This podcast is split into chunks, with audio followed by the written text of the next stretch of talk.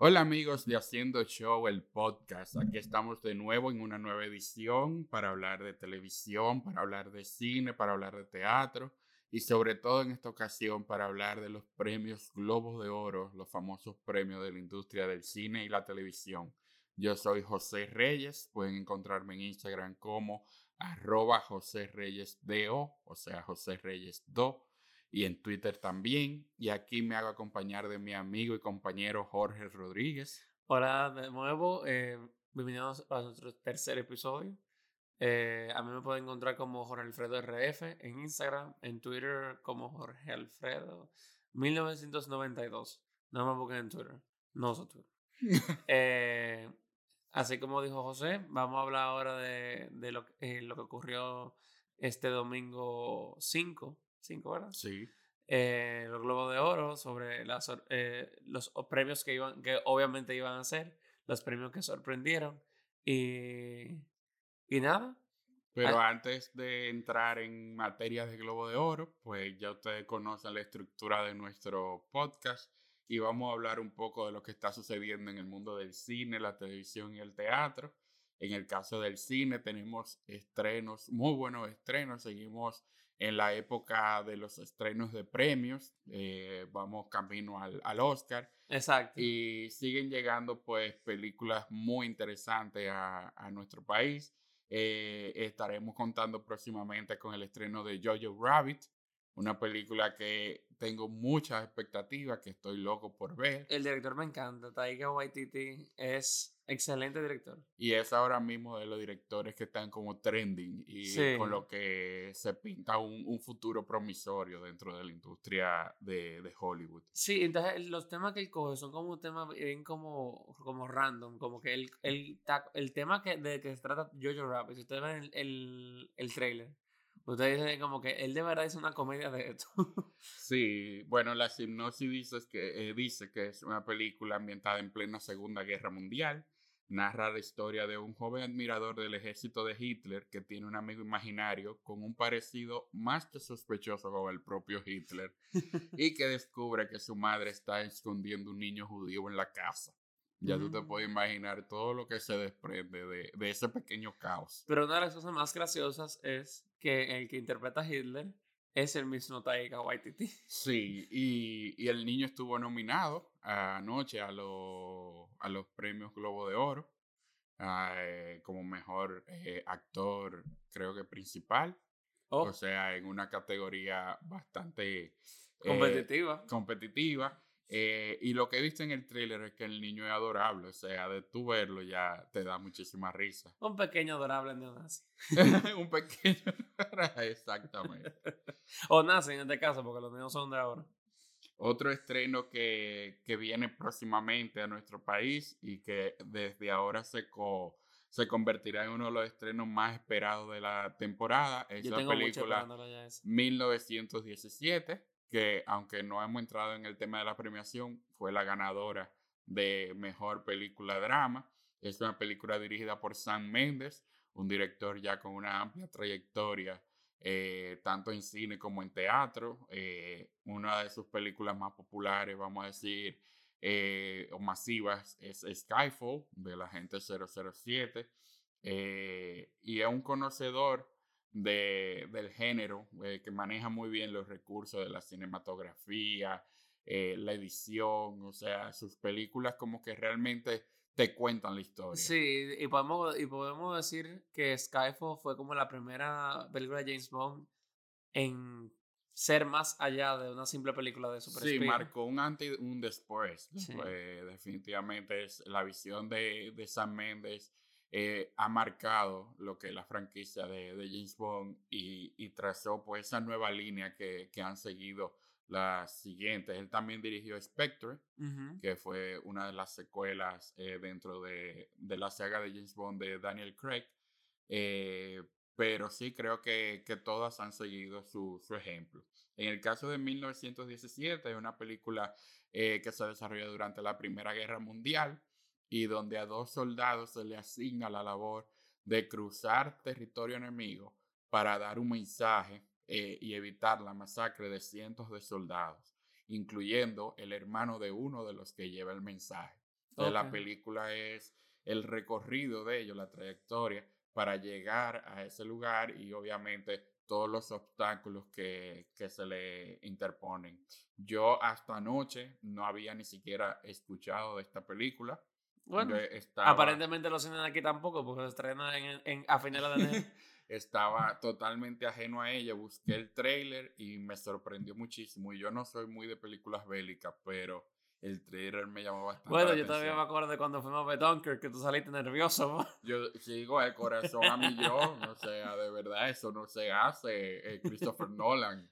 Eh, la, yo creo que esa película es una de las películas que mejor ha manejado la parte del sonido y uno realmente se sentía inmerso sí, eh, en la acción. No y... solamente eso, o sea, la, la, el, la banda sonora de, de Hans Zimmer, sí. Que no sé si tú sabías que él, en las partes de tensión, él tenía, eh, si no me equivoco, instrumentos de cuerda bajando, en, eh, bajando la escala y otro subiendo la escala sí. Para que tú sintieras que con, la música estaba constantemente subiendo, subiendo y subiendo y subiendo y nunca llegaba al fin y tú te desesperabas. Sí, sí, sí, sí, sí. O sea, volviendo a uno loco, volviendo a uno loco, pero, pero una locura buena, porque que, de verdad que es una experiencia interesante. A mí lo que me llama más la atención de esta película es que es de la Primera Guerra Mundial y no de la Segunda. Sí, que es, es, es extraño porque casi siempre, bueno, mira el caso de Jojo Rabbit, o sea, Eh, la Segunda Guerra Mundial con el personaje de Hitler siempre resulta como más interesante. O llama más la atención, porque eh, comparando una con la otra, las dos fueron muy malas, pero la, la segunda, eh, además de que es más reciente que la primera, eh, creo que eh, nos impacta más todavía. Sí. O sea, al ser más reciente, el impacto todavía se, se siente más y la gente se ve más reflejada, los abuelos y sí. Bisabuelos. Es que hay secuelas todavía. Que sí. Vivieron esa época todavía, están dejando exacto las secuelas. Uh-huh. Otra película que estrena próximamente y que ha dado mucho de qué hablar es Bombshell, que ya de por sí ha estado nominada en algunos premios y tiene un elenco envidiable. O sea, tres genias. Está Margot Robbie, Charlize Theron y Nicole Kidman. ¿Qué más se puede pedir? Tres super rubios. tres, tres bombshells. Exacto, tres bombshells. eh, esta película trata el escándalo que se dio en Fox News, eh, el escándalo sexual en contra de Roger Ailes, que también ha sido un personaje eh, muy presente eh, en, el, en el cine y la televisión este año. Eh, Russell Crowe ganó anoche por interpretarlo, me parece que en una miniserie era. Eh, en fin, esta película, eh, desde que el trailer salió, salió ha dado eh, mucho de qué hablar por el tema que está muy presente con el movimiento de Me Too eh, y toda esta revolución que se ha dado de desenmascarar a estos grandes ejecutivos que estaban abusando de sus posiciones eh, para lograr cosas pues no muy, no muy leales. Exacto. No, y creo que eh, llegó un momento como justo de, de, lo, de todo el movimiento porque eh, otras noticias han como opacado ese tipo de, de acusaciones y eso como que le, le dan un poco más de, de relevancia dentro de lo que es el, el boca a boca de la gente. O sea, yo siento que es necesario tener películas como estas, donde, porque al final las películas nos permiten eh, vivir experiencias que no son nuestras. Porque, por ejemplo, nosotros no somos judíos, no vivimos la Segunda Guerra Mundial, pero si vemos El niño de la pijama de radio, podemos empatizar. Claro. Espero yo. ¿Tú me entiendes? Bueno, el que no lo hace, el que no lo hace, que vaya al psiquiatra de una vez. Eh, y este tipo, este tipo de películas nos permiten Eh, vivir lament- esos lame- lamentables sucesos. Es así, definitivamente. Eh, y pues le da voz a quien muchas veces no tiene, le da valor a quien muchas veces lo necesita. Eh, y son películas que, que realmente muestran una realidad y, y, y que eh, gracias a Dios Hollywood está como abriendo los ojos frente a eso y está cada vez aceptando Eh, y dándole pues más poder a, a las mujeres de contar sus propias historias. Eh, ahorita vamos a hablar un poco de, de algunos de los discursos de anoche que hicieron referencia a eso eh, y que de verdad fueron bastante poderosos. Pasando un poco, Jorge, al área de televisión, Tenemos series que se estrenan, tenemos series que recién terminan, pero que ya anuncian nuevas temporadas, eh, como es el caso de, de Mandalorian, una serie espectacular. Ah, me encantó. Eh, dentro del universo de Star Wars, yo creo que es de, de los mejores materiales que, que se ha sacado, una serie que visualmente no tiene desperdicio, que la historia se desarrolló de una manera genial, eh, es un poco como estilo western. Sí, eh, eso iba a decir, como un space western. Un space western, incluso la muy música cowboy bebop, muy... Sí, eh, este, este personaje pues nómado, eh, en búsqueda siempre de, de sobrevivir, de, bueno, de... Eh, esta es la misión, vamos a hacerla, vamos a cobrar la recompensa y, y terminamos, pero y seguimos. Todo se ve alterado cuando, spoiler alert, eh, en su camino se cruza el famoso Baby Yoda, que no es Yoda, exacto, pero que ha sido apodado así por el internet. Exacto. Y que es lo mejor que le ha pasado al internet. El Baby Yoda es, yo creo que el éxito del dos mil diecinueve. Y el veinte, no sé, porque la temporada dos viene en, en otoño del dos mil veinte. Entonces, exactamente, la, tempo, la primera temporada acaba de, de finalizar y ya pues anunciaron una segunda temporada eh, que saldrá en otoño dos mil veinte. Eh... Anuncian también posibles personajes del universo de Star Wars que ya conocemos, eh, que van a aparecer ahora en la serie. Y la verdad es que la serie termina dejando el camino abierto a muchas posibilidades. Y no solamente termina, dentro de los capítulos anteriores se introdujeron personajes e historias que no necesariamente se cerraron en esta primera temporada y que será muy interesante ver lo que nos tienen eh, en la segunda. Es una serie que está pro- protagonizada por Pedro Pascal. Muchos lo recordarán por Game of Thrones. Sí, el personaje de Oberyn, The Viper, Oberyn Martell. Eh, la verdad que es totalmente recomendada. Está en Disney Plus. No todos tenemos acceso a Disney Plus, pero lo la que magia tenga, del internet. Lo que, tengan, lo que tengan un V P N y tengan acceso a, a pagar Disney Plus. Sí, se tiene que tener un V P N y una tarjeta internacional. O sea, lo ponen un poco difícil. Exacto. Pero eh, no lo oyeron aquí, eh, pero la magia del internet hace muchas cosas. Exacto. En el, Busquen, inter- en el internet todo es posible. Busquen y encontrarán. eh, una serie que ya está eh, en línea. Eh, es la segunda temporada de You. Eh... Se ha comentado mucho en estos días, ha sido eh, realmente eh, el estreno de estas últimas semanas del año más comentado. No sé, ¿tú la viste ya? Yo nunca la he visto, ni la primera. Bueno, You, para los que no la conocen, es la historia de un chico eh, que se obsesiona con una chica eh, de manera pues muy creepy. intensa, muy creepy. La primera temporada pues cuenta cómo él va desarrollando esa obsesión y la segunda temporada es cómo él, a raíz de un hecho que sucede en la primera temporada, decide, entre comillas gigantescas, cambiar su vida. No quiero dar mucho eh, de la historia, eh, pero es sumamente entretenida. Son capítulos que uno se lo devora inmediatamente. Eh, no es una serie que va a ganar todos los premios del mundo, no es una serie súper profunda, pero sí es muy entretenida.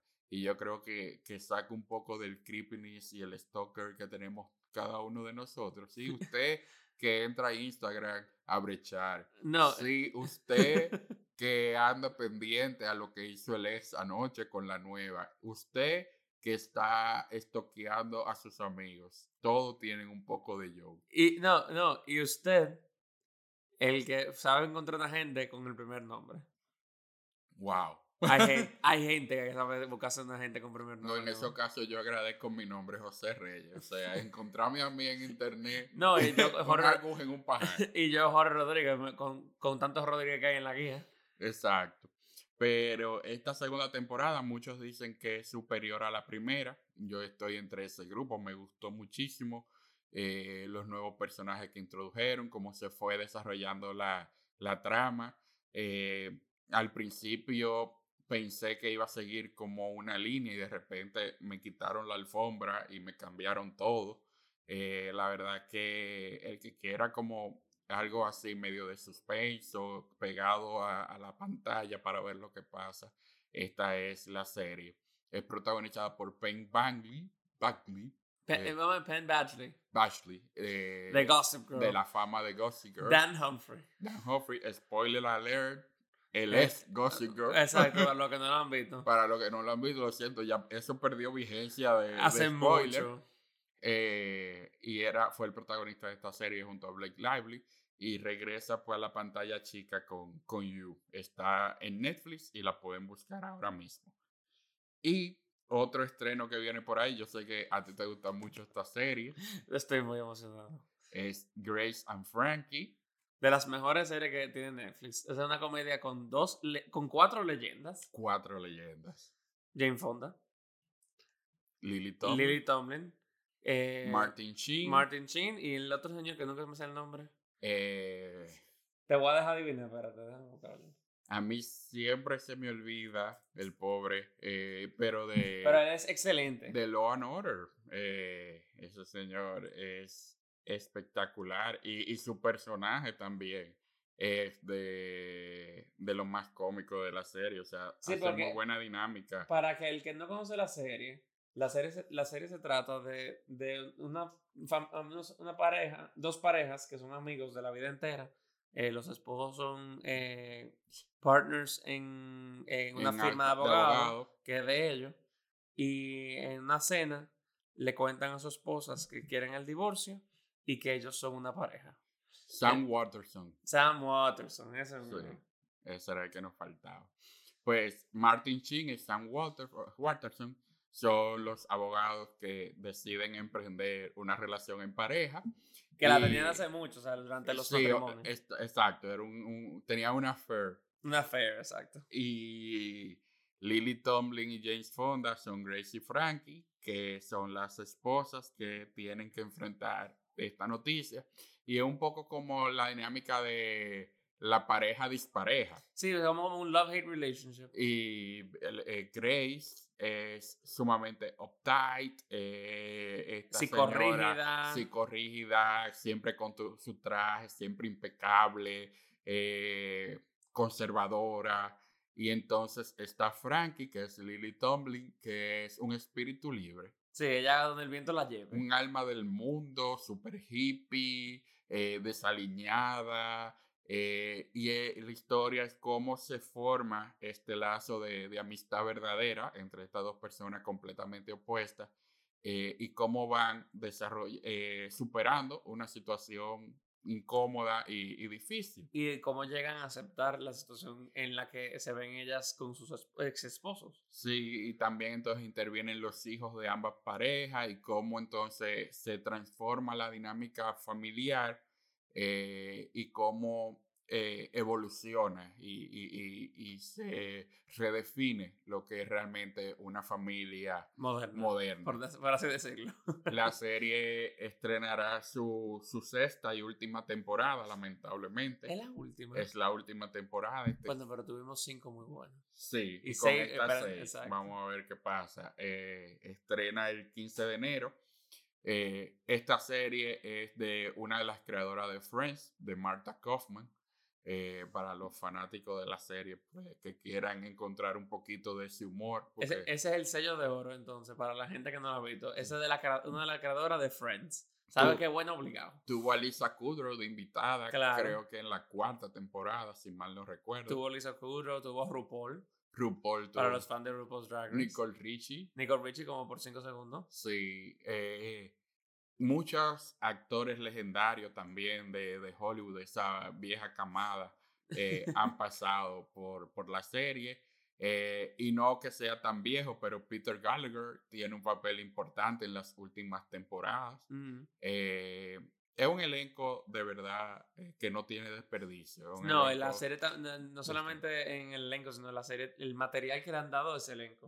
O sea, la, la, los guionistas de esa serie son buenísimos. Y que es extraño uno encontrar historias, eh, sobre todo de comedia, de personas en la tercera edad. Sí, como y, que lo último que se vio así grande fue Golden Girls, y se fue en los ochenta. Sí, y, y en el cine, por ejemplo, It's Complicated. Eh, eh, it's Nancy Complicated. Eh, the very, the y very, Something's Gotta Give. Something's Gotta okay. Give. Eh, the Best Extraordinary Marigold Hotel. Sí. Que a mí me encantó esa sí, película. Sí, sí. Porque son materiales que manejan el humor de las situaciones que se dan a esa edad, pero con dignidad. Exacto. Sin no, faltar de que, el respeto. Soy un viejo, me estoy pudriendo. No. Exactamente. De hecho, por ejemplo... Nunca hacen así, señores. Eh, spoiler alert. En Grace a Frankie, una de las historias gira alrededor de que ellas dos descubren que los vibradores, sí, los vibradores, le hacen daño a la muñeca de las mujeres... Eh, por la artritis. Eh, por la,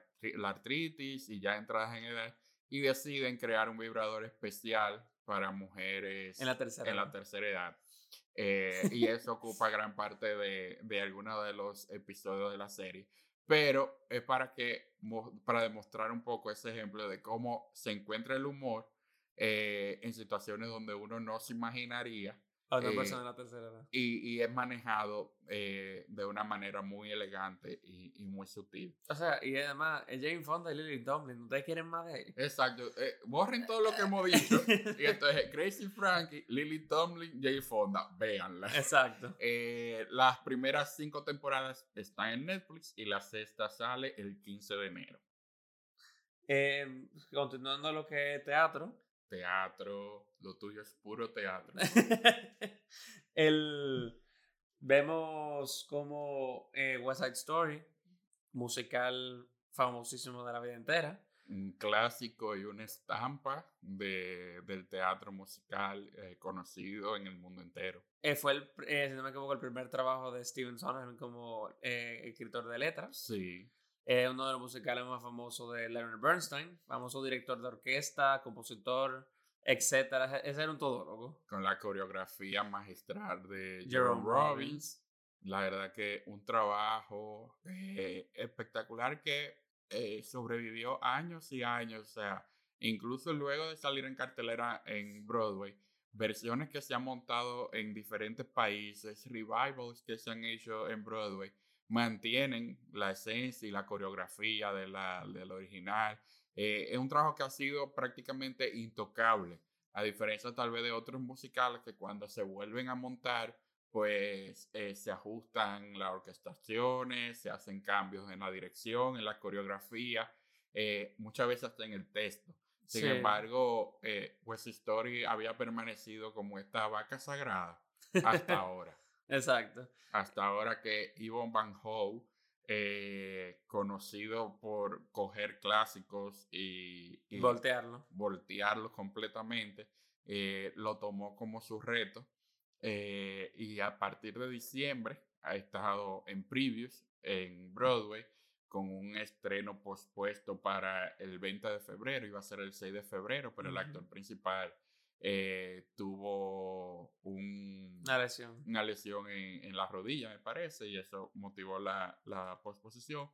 Pero es un musical que se está comentando mucho por eso mismo, porque es la primera vez que se presenta West Side Story en Broadway renovado. Sin la coreografía de Jerome Robbins, que creo que es lo, una de las cosas más emblemáticas del musical. Y le han quitado canciones. Le, le, o sea, la canción de I Feel Pretty, todo el mundo la conoce, la de I Feel Pretty. Oh, so pretty, I feel pretty and witty and gay. Todo eso, esa, esa canción la quitaron, olvídense de esa canción. Que eh, es una canción súper famosa. Famosa, eh, un comic relief dentro del musical, un musical denso. Eh, eh, o sea, es Romeo y Julieta en un barrio. Romeo y Julieta eh, con un barrio. En un barrio donde todo el mundo sabe bailar ballet. Y, pero... y con pandillas. Eh, que bailan ballet. Me parece que... Todo el mundo lo conoce, pero el que no, West Side Story, como dice Jorge, es el, la historia de Romeo y Julieta llevado al Nueva York pandillero, donde se enfrentan la pandilla de los Jets eh, con los Sharks. Y los Sharks, la pandilla de los Jets, eh, americanos, eh, son como irlandeses también. Son como, cu- son como cookie cutter, como que sí. very, como, como rubios azules, blanquitos. Imagínense. La estampa americana. Imagínense como que lo blanquito versus menudo. Es como en la pantalla de los, de los gringuitos, de, de América para los americanos, Doctrina Monroe. Y, y los Sharks, y los que sharks, son básicamente que son puertorriqueños, en su esa, mayoría. Su mayoría son puertorriqueños. Eh, eh, que son el, lo que están como que nosotros también tenemos derecho hasta aquí, como que somos parte, nosotros vinimos a América, somos parte de América, etcétera. Entonces todo se complica cuando un antiguo jet se enamora de la hermana de uno de los Sharks. Exacto. Y... Tony vamos, María. Podemos decir que todo se va al carajo. Exacto. Shit hits the fan. Sí. Pero definitivamente todos los ojos de los amantes del teatro están puestos en esta versión. Ya hay algunos comentarios que se han desatado a raíz de los previews, eh, donde están cambiando cosas de la coreografía, porque momentos que pretendían fueran muy dramáticos, los que están dando risa. Oh, wow. Porque eso pasa cuando tú quieres bregar con cosas como de Jerome Robbins. Cuando tú quieres cambiar, ah, muchas veces por cambiar, eh, tú puedes meter la pata. Sí, porque que hay cosas, o sea, tú puedes cambiar cosas para, eh, para el, el beneficio de la pieza, pero cuando tú cambias cosas por, por cambiarla, no te salen bien. Sí. Muy rara vez salen bien por cambiarla. Y mira, que yo entiendo que los clásicos, o sea, el punto de un revival es revisitar el clásico, claro, y darle una mirada nueva, eh, fresca y contemporánea. Pero hay que tener mucho cuidado. He leído, sí, que como que están abiertos a los cambios, eh, dentro de los previews. O sea, están viendo qué funciona, qué no funciona. Y en base a eso han ido modificando la idea original que tenían para este montaje. Eh... que hay muchas cosas que sí funcionan, es mucho más crudo, es mucho más real. Eh, hay, por ejemplo, una escena de una violación que dicen que es desgarradora. Eh, y la verdad que tienen tiempo. Es un musical que está corriendo desde diciembre, se estrena el veintiséis de febrero, son casi dos meses y medio de previews para ellos como afinar esas cositas. Uh-huh. Eh, un dato importante también es que redujeron la duración. Eh, a un musical que duraba dos horas y media, esta versión va a durar hora y media, hora y cuarenta y cinco minutos. O un poquito más estándar de, de un musical en Broadway. Sí, eliminaron eh, la división de los actos, corre eh, de manera acto? seguida, en un okay. solo acto. Está interesante. Eh, sí. Porque una de las cosas que el director quería mostrar era cómo eh, es una lucha contra el reloj, contra el tiempo, y que todo sucediera... Mira. Pues de manera continua. Sí. No, y una gran noticia es que nosotros vamos a verlo en abril. Así que humildemente. Humildemente. Le, después, de, después del cinco de abril le contaremos entonces eh, qué tal nos fue. Otro musical que viene con mucho, mucho ruido a Broadway es el musical Six. Eh, un musical que fue estrenado en West End. Eh, es un musical pequeño. Eh, solo son seis actrices en escena. Y cuenta la historia de las seis esposas de Henry octavo. Eh... Muchas esposas, son seis. Pero eh, como sabemos, Henry octavo era un esposo no muy paciente. Y eh, algunas le mocharon la cabeza. Sí, eh, bueno, eh, divorciado, eh, decapitada, eh, muerta. Creo que sí. Divorciado. Decapitada y sobrevivió. Y sobrevivió. Así, así es que, así es que son la, las seis esposas. Entonces, eh, este musical, pues, voltea la torta y nos cuenta lo que pasó desde la perspectiva de cada una de estas señoras, eh, con una, con un estilo como de concierto de... Pop. Pop de, imagínense las Spice Girls. Exacto, eso yo iba a decir, como que si las Spice Girls fueran parte de la vida del Henry octavo y decidieron hacer un concierto contando su vida. Exacto, entonces cada una de ellas tiene la oportunidad a través de una canción de contar su versión de, de la historia y devuelve un poco el poder, ese female power, eh, a, a estos personajes que eh, vivieron tantos años bajo la sombra de, de Henry octavo. Sí, no, y algo que a mí me encanta cuando hacen eso, que es que toman un, mate, un material y una época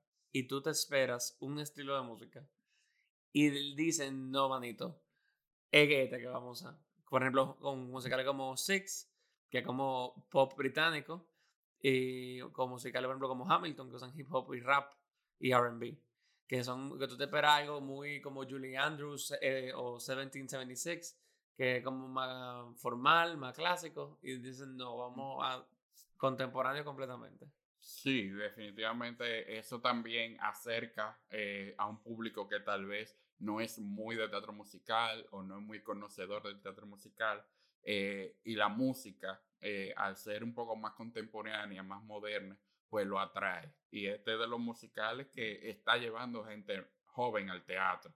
Lo hizo en Londres, eh, tuvo un, un pase en Boston, eh, corto, estuvo en Chicago y ha estado como presentándose de manera puntual eh, en algunas ciudades del mundo y ha ganado como fanaticada y todo el mundo tiene los ojos puestos para su estreno. Eh, los previews arrancan el trece de febrero y el musical abre el doce de marzo en Broadway. Eh, y una cosa también que, que llama mucho la atención de este musical es que el elenco es un elenco variado en etnias. Que no es nada más blan- eh, seis blanquitas cantando. Sí. Ah, que es de todo. Hay de todo y para todos. Exacto. Y así como abren musicales, cierran otros. Esta semana le, di- le dijimos adiós a dos musicales, eh, cada uno eh, con su estampa dentro de Broadway por razones diferentes. El primero de ellos, Waitress, que tenía ya casi cinco años en escena. Sorprendentemente. Sorprendentemente, nunca pensé Eso, que... Nunca, nunca lo pensé de ese musical, y pasa mucho con esos musicales contemporáneos, vamos a decirlo. Sí, y ojo que es muy bueno, no, no, no por su calidad. Exacto. Eh, yo que he sido cata- cata- catalogado como purista, me han dicho, o sea, me hago, el material es bueno. Yo nunca lo llegué a ver, eh, pero todo el mundo que conozco que lo vio, me dice que es un musical excelente, que lo disfrutó muchísimo. Y lo que has escuchado también. Y lo que he escuchado también, o sea, el, el, el trabajo de Sara Bareilles como compositora. Eh, Impecable. Se ve, se ve ahí completamente. Es como si toda su vida ella eh, se, hubiese estado, se, se hubiese estado preparando para ese momento. Y yo creo que ese es como el sueño de todo singer-songwriter, tener una pieza grande donde sí. se pudieran, donde se pueden dar pelucazos.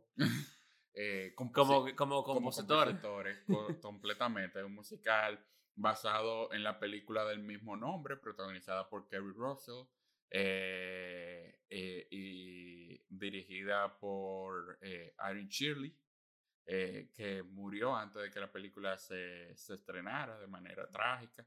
Eh, fue asesinada eh, y trataron de... ¡Qué trágico! Yo sí. no pensaba que iba a dar esa vuelta, José. Sí, ella fue asesinada y el asesino trató de hacerlo pasar por un suicidio.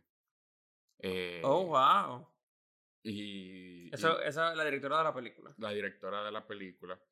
Y, Qué fuerte. Yo, voy a decir, yo, yo iba a estar a punto de decir que muy Jonathan Larson con Rent, sí. pero no que lo asesinaron. Sí, no, y, y dejó... Eh, dejó a su esposo viudo y, y a su hija huérfana. O sea, es, es, es bastante trágico. Pero la película eh, fue un, un, un éxito y una gran sorpresa dentro del mundo del cine independiente. Era una película pequeña. Cuenta la historia de una mesera de un diner eh, que está atravesando por una relación abusiva con su esposo eh, y que decide embarcarse en un romance con su doctor. Eh, el doctor que está atendiendo su embarazo. Oh, wow. Entonces es un poco complicada eh, su situación de vida y ella todo lo que, todo lo que siente eh, lo lleva a, a pies. Entonces los pies que ella hacen son el pie me estoy enamorando y entonces ese pie eh, tiene a lo mejor cereza, tiene mucho azúcar. Eh, es muy, muy dulce, eh, o el pie, mi esposo me, me dio anoche, me, me, me golpeó anoche. Wow. Entonces ese es un pie más amargo, eh, con, tal vez con chocolate o con otras piezas, o sea, sus emociones ya las canaliza a través de, de, de los, de los pies que, que hace. Esta historia de esta película del dos mil siete eh, fue llevada a... al teatro como ya dijimos, con la música de Sara Bareilles y dirigida eh, por Diane Paulus, eh, una directora súper reconocida eh, es por su trabajo. Es la directora artística de A R T, un teatro en Boston que se dedica al desarrollo de, de piezas como esta que normalmente terminan en Broadway. Ahí fue donde se originó Pippin, ah, el claro. revival de Pippin. Eh, Finding Neverland también salió de el A R T. Recientemente Jag a Little Pill. O sea que... Eh, es una fábrica de éxitos. Es una fábrica de éxitos y un teatro pequeñito que permite pues, el desarrollo pausado de este tipo sí. de... de material. El que, el que quiera buscar el, el cast, puede buscarlo en Spotify, está en Spotify. Eh, el papel principal lo protagoniza eh, eh, Jesse Mueller, sí. que para mí es, es muy bueno, es excelente. Eh, Kiada Cero, de fama de, de Broadway, es nuestra, no de ustedes, es de Broadway, pero, pero sale en, como la mujer barbuda en The Greatest Showman. This is me. Dando pelucazo vocal. eh, y también está Kimiko Glenn, que el que vio Orange is the New Black. Ella es la, la muchacha que tiene una relación con eh, Pusey, si no me equivoco. ¿Era con Pusey? Yo no me acuerdo ahora. Yo, yo no me acuerdo, pero yo, tengo entendido que era con Pusey. Eh, yo le digo, la chinita que habla mucho. La chinita, bueno, la chinita que habla mucho, que es japonesa, pero chinita que habla mucho. Sí, tú sabes que los dominicanos... Chino todo el mundo. Chino todo el mundo. Exacto. Eh, sí, este, este musical realmente es eh, muy emotivo. Si quieren buscar solo una canción, les recomiendo que busquen She Used to Be Mine. Pueden encontrarla en YouTube, que fue presentada en los Tony en el año mm. que el musical estuvo nominado. Sí, y verán un poco de, de lo que trata. Y Opening Up, eh, si quieren una canción como que para ver el, el rango de, de capacidad como compositora de, de Sara Bareilles, pueden oír Opening Up. Opening Up, que también hay videos en YouTube, creo, si mal no recuerdo, de sus presentaciones en The Today Show y en el Macy's Thanksgiving Parade. Creo que eso fue, que eso fue el número que hicieron. Exacto. O sea, que van a tener una referencia musical y visual. Exacto. Pues este musical le dijimos adiós. Eh, lamentablemente así es en Broadway. Eh, eh, los musicales eventualmente tienen que cerrar cuando ya dejan de producir lo necesario para poder mantenerse ocho funciones a la semana. Exacto. Y otro musical que realmente me entristece mucho que haya terminado eh, porque su run fue muy corto y fue un musical muy bueno, en mi opinión, es Tootsie. Tootsie basado en, en la, la película, película del sí. mismo nombre, eh, donde un actor que no consigue trabajo decide eh, disfrazarse de mujer y hacerse pasar por una eh, para que lo contraten como actriz. Fue un musical muy criticado eh, y acusado incluso de transfobia, eh, a pesar de que eh, expertos fueron consultados en la materia, y creo que es todo lo contrario, eh, que al final deja un mensaje muy positivo eh, en cuanto a, a ser quien tú eres de verdad y, y cómo las falsas apariencias pues, pueden llevarte al fracaso. Entonces, no, yo realmente no vi la, la transfobia. Y tú sabes que, que yo soy muy pro de, de todos esos temas. L G B T Q I. Sí, y la verdad que... Eh, el musical es muy cómico, tiene uno de los libretos eh, más divertidos que yo he visto en los últimos tiempos.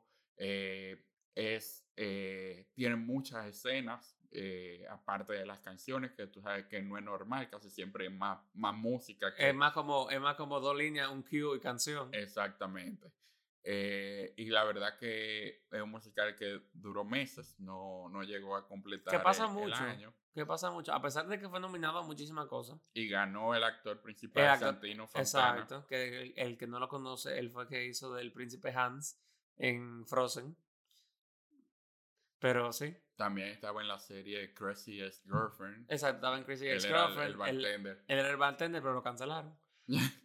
y... Y la verdad que es una pena que el musical tenga que cerrar. Supongo que tendrá ahora una vida en tour y en producciones locales y regionales. Eh, y también está disponible en Spotify el score. Si Exacto. quieren buscar el original Broadway cast, pueden escucharlo. Y el... yo estoy cruzando los dedos, porque Saga Tutsi es de un estudio de cine. Entonces, estoy cruzando los dedos de que ese estudio de cine, de que vamos a hacer más dinero y vamos a filmar el musical. Pero es muy raro que pase. Sí, a lo mejor en algunos años decidan hacer ser. la película del la musical. La película del musical, miren, no, no daría mala idea. Que la, el, el musical hace algo muy interesante. O sea, que en la película él consigue eh, trabajo como un actor de, de novela. Sí. Ah, de novela. En eh. una novela, si mal no recuerdo. Porque es un actor de, de, de, de, de, de televisión, cine, no un actor de teatro. Él, en la película él es un actor, incluso él audiciona para obras, pero el trabajo que consigue eh, como Dorothy uh-huh. es en una novela. Dorothy Michaels. Dorothy Michaels. Eh, sin embargo, en el musical, el trabajo que consigue es en un musical. Ajá. Entonces hay un musical dentro del musical. Exacto. Eh, que en estos días... Es muy Kiss Me Kate. Sí, y en estos días escuchaba una entrevista con David Yazbek, que es el compositor, donde él hablaba del, del reto que era eh, hacer esas canciones dentro del musical, primero que fueran cheesy, que fueran cursi, eh, y segundo que no se parecieran a él, para que se sintiera como un, que, fue, que el musical dentro del musical era compuesto por otra persona. Exacto, una cosa aparte. Eh, y él hablaba de lo difícil que, que fue esa parte. Eh, es un musical con canciones muy divertidas, con un libreto muy divertido. Eh, un elenco de primera, casi todos estuvieron nominados al Tony. Mm. eh, el, creo que el ochenta por ciento del elenco. Había una categoría, creo, Best Supporting Actor, que eran casi todos los de Tutsi. Eh, y de verdad que súper recomendado que busquen por lo menos la grabación del álbum. Exacto, le recomendamos los dos cast recordings porque de verdad, de verdad no hay desperdicio. Y con eso llegamos a, al término de nuestro primer bloque. Vamos a hacer una pequeña pausa y volvemos con el tema principal.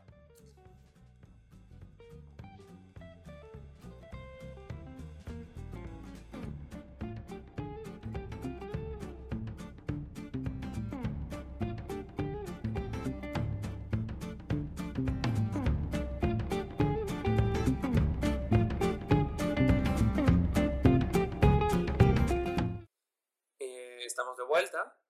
Eh, con una pequeña sorpresa dentro de nuestro estudio. Tenemos nuestra primera invitada. Exacto. Eh, nuestra queridísima Camila on stage. Uy. Camila, personaje vital de, de este podcast. Siempre hablamos con ella pues fuera de grabación y en este caso la invitamos para mantenerla on the record, para que quede constancia. Yo estaba loca porque me invitaron, estaba tirando pullitas, pero... Funcionó, funcionó, funcionó. Pues, eh, como anunciamos al inicio, nuestro tema principal de este episodio son los Globos de Oro, eh, una premiación que es de la poca que une el mundo del cine y el mundo de la televisión hollywoodense y que tuvo muchas sorpresas y muchas cosas interesantes. Sí, eh, con alguna cosa estaba como que, ah, claro, tenía que ganar ese, y otra yo estaba como que, eh, tengo que ir a donde el Hollywood Foreign Press a caerle golpe a par de gente. Tuvo un host un poco controversial. Ay, me encanta. Eh, sí. Ricky Gervais. Él siempre es controversial, él lo dice, como que a mí me siguen invitando, yo no entiendo por qué. Yo realmente no comparto mucho el humor de él. Eh, yo soy más de la onda Tina Fey, Amy Poehler, eh... Ricky, a veces creo que, que se pasa. Lo que pasa con Ricky es que también como que a veces él hace que el room se siente incómodo.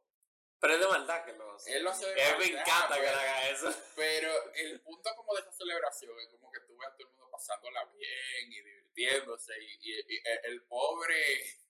Eh, Two Popes... Eh, eh, Jonathan Price. Jonathan Price tenía una cara y Tom Hanks en otra. Sí. Puso como. Tom Hanks estaba de que, ay Dios mío, me acababa de decir eso. Exactamente. Lo que pasa es que los Golden Globes, aunque es televisado, es mucho más más informal. Incluso sirven comida, sirven bebida, que sí. Otros premios. Todo el mundo está borracho. Todo el mundo está borracho. Incluso te dejan invitar eh, miembros de tu familia. Por ejemplo, si te van a dar un, un olor, te dan una mesa completa para ti de diez personas. O sea, es más informal en el sentido de que tú te sientes más como en casa. Aunque está televisado, todo el mundo está medio. Es un hotel borracho, también, ni siquiera un sí, teatro. No, es un teatro. Hablando de la cena, la cena fue vegetariana completamente, como una manera de hacer un statement.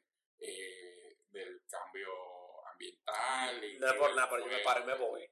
Tienes que buscar un, busca un hamburger ahora mismo. Corre, pero es una noche. A mí no me importa. Yo dije que a mí se me contigo, yo llevaba que llegar con un steak, un, sir, un sirloin ahí mismo, adelante donde. Y si dame el lado de Ellen DeGeneres para comérmelo al lado de ella. Exacto. Pero incluso eh, es muy famoso de que la gente empieza a verlo ya más después de la mitad.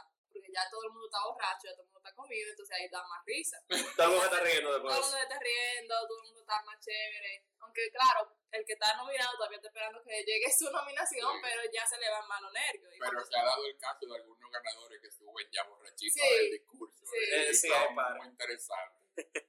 eh, que ¿recuerdan alguno de los chistes de, de Ricky que bueno, llamaron la atención? Es, bueno, el que más me llamó la atención, que se lo estaba contando José eh, ahorita antes de empezar, que era de que, wow, este año eh, las películas sobre pedófilos han, han surgido mucho, como Surviving R. Kelly, Living Neverland, and Two Popes. El, el, el baja a veces el baja pesado. El, el baja pesado, pero eso es lo que me no, gusta. Lo que él le dijo a, a, a los que ganaran, que no están en ninguna posición de... Ser, que a nadie le importa, que de, terminen... De dar como un lecture, ni nada por el estilo, porque trabajan para Apple, para Netflix, para Disney, que son compañías multimillonarias, eh, y que no saben nada del mundo real, y que agradezcan a su agente y, uh-huh. y se vayan para su casa. Para su, y lo que dijo de Judi Dench. Ah, sí. Esa, yo no la voy a repetir, se la pueden buscar, pero eso yo no. Bueno, lo, lo censuraron. Lo censuraron, pero no entendió. Pero eso es lo que pasa. El mismo N B C está consciente de que a él no le importa, y ellos incluso hicieron un uh, antes de todo de, de los de los Golden Globes y los Oscars, eh, ellos hicieron un video como que los speech, los opening speech de Ricky Gervais en todos los Golden Globes que él ha participado, o sea, ellos están in on the joke, o sea, ellos sí. Saben lo que él está haciendo. A mí, una que sí me gustó mucho fue cuando él dijo que Martin Scorsese había criticado las películas de los Avengers y a Disney, y que no entendía qué hacía Martin Scorsese en Disney porque por su altura no lo iban a dejar montar a hacer nada. Ay, Dios. Y, el, y el mismo Martin se explotó de la risa. Entonces, y pero Robert De Niro estaba malo. Sí. Robert De Niro estaba malo de la risa viendo eso. Esos son los momentos que me gustan, cuando el público como que is in the joke. Pero cuando el público es como que, uy, como que eso fue... Bueno, él hizo un chiste de Jeffrey Epstein también. Sí. Porque él dice que no se suicidó. Sí, y es, eso fue fuerte. O sea, hubo silencio total. Sí. Hubo a, hasta como un... Uh, Exacto. Yo me reí en una porque iba a introducir a Sandra Bullock y dijo de que ella estaba en una película donde pasan las cosas y cuando nadie ve nada. De que así como Harvey Weinstein. Yo dije, ¡oh! Ah, y dije, dije, que yo no lo escribí, yo no lo escribí. Y él puso... Eh, una de que de, de lo larga que es The Irishman, que a Leonardo DiCaprio lo invitaron al estreno sí. Y cuando salió su pareja ya era muy vieja pareja. Pero el mismo Leonardo DiCaprio estaba malo a la risa. Sí, es lo que te digo, o sea, los momentos en el que el que era el bromeado se reía eran agradables, pero cuando el, el cuarto se ponía incómodo, la verdad que a mí como que I, I teach. No, yo soy, es que a mí me gusta eso, cuando porque que es de maldad que lo hace, porque él sabe muy bien que ellos deberían sentirse incómodos con esos chistes. Ahora, para mí, el mejor momento de la noche fue eh, cuando le entregaron el premio a Tom Hanks, pero primero a él. Sí, a mí no eh, que era con, con eh, cosas. La con... introducción de Kate McKinnon. Me encantó. Eh, fue en igual cantidad cómica y, y también emotiva. Eh, y muy real. Creo que... Eh, eran las palabras perfectas para homenajear a un personaje como Ellen DeGeneres, que realmente ha, ha, ha sido un hito en la lucha contra la discriminación y, y la verdadera exposición de personas L G B T Q en los medios masivos. No, y no solo eso, o sea, el, el, lo importante que uno puede ver, lo que es, lo, lo importante que es la representación en, en los medios masivos. Por ejemplo, eh, mira como Kate McKinnon dijo, si no es por Ellen, yo no estoy aquí. ¿Sabes lo que es un mundo privado de Kate McKinnon? De ese talento cómico. De ese talento cómico, tiene un genio. Si es que todo le queda bien. Exacto, entonces lo que digo como que, ¿tú te imaginas que yo no hubiese podido ver, o sea, Yesterday no hubiese sido la película que enciende por Kate McKinnon? Y entonces el discurso de Ellen, que mm. igual fue sumamente gracioso. Sí, me dio mucha risa. Es que, es que gracias a mis esposos. Es que cada vez que cada que cada vez cada uno se jalaba la oreja, ya entendía que decía, no te preocupes, yo también soy gay. Carol Burnett se explotó de la risa. Se explotó de la risa, para los que no saben, Carol Burnett, leyenda de la televisión y del teatro, eh, no es gay.